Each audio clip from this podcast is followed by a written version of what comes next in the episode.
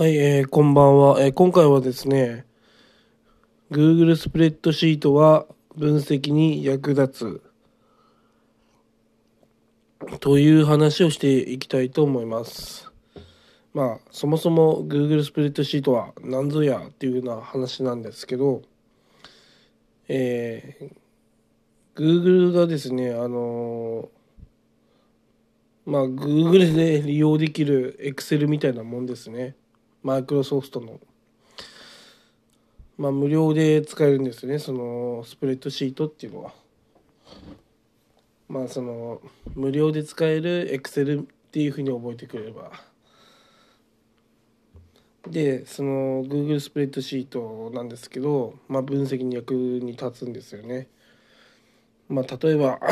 私がやった例なんですけどえークレジットカードで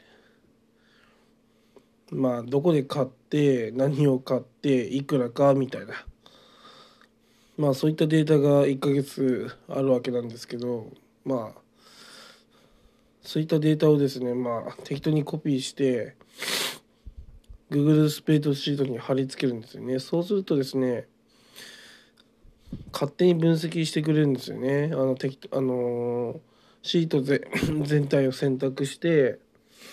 するとなんかこう右下に分析みたいな分析ししましたよみたいなか勝手に分析してくれるんですよね。要は、えーこのスーパーに何回行って平均何千円で何千円ぐらい使っててうん。こあのこれぐらいの金額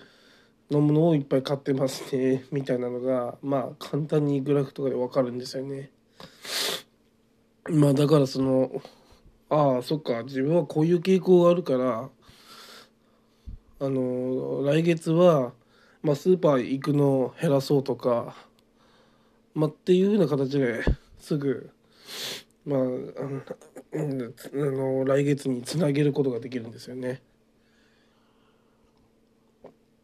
あとやっぱりこうまあ家族に説明する時もちょっと今月はこういうこれこうだったからとか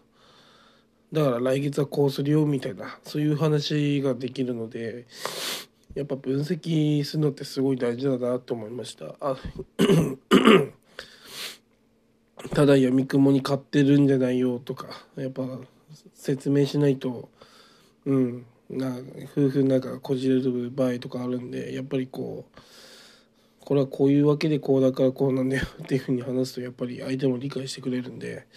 まあ話し合いのする時とかにですねすごくあの説明資料としてはすごくいいですね。あの Google スプレッドシートで、まあ、数値とかデータをポンってやると、まあ、簡単に分かるんで、うん、おすすめです。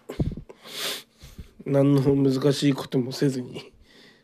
できるんでおすすめです。やっぱですねあの分析した結果っていうのはずっと残るんでまああと同じことを繰り返しできるんでじゃあ来月また分析したらあじゃあ今度スーパー減ったねみたいな。あだから無駄遣いも減ったねみたいな。じゃあこのまま継続しようかっていうことになるんで。うん。だから Google スプレッドシートをですね無料で使えるんでまあその Excel にですねあのデータ貼って分析するとまあ家計簿とかうんまあうまくいくんじゃないでしょうか。私はおすすめだと思うんでやってみてください。以上です。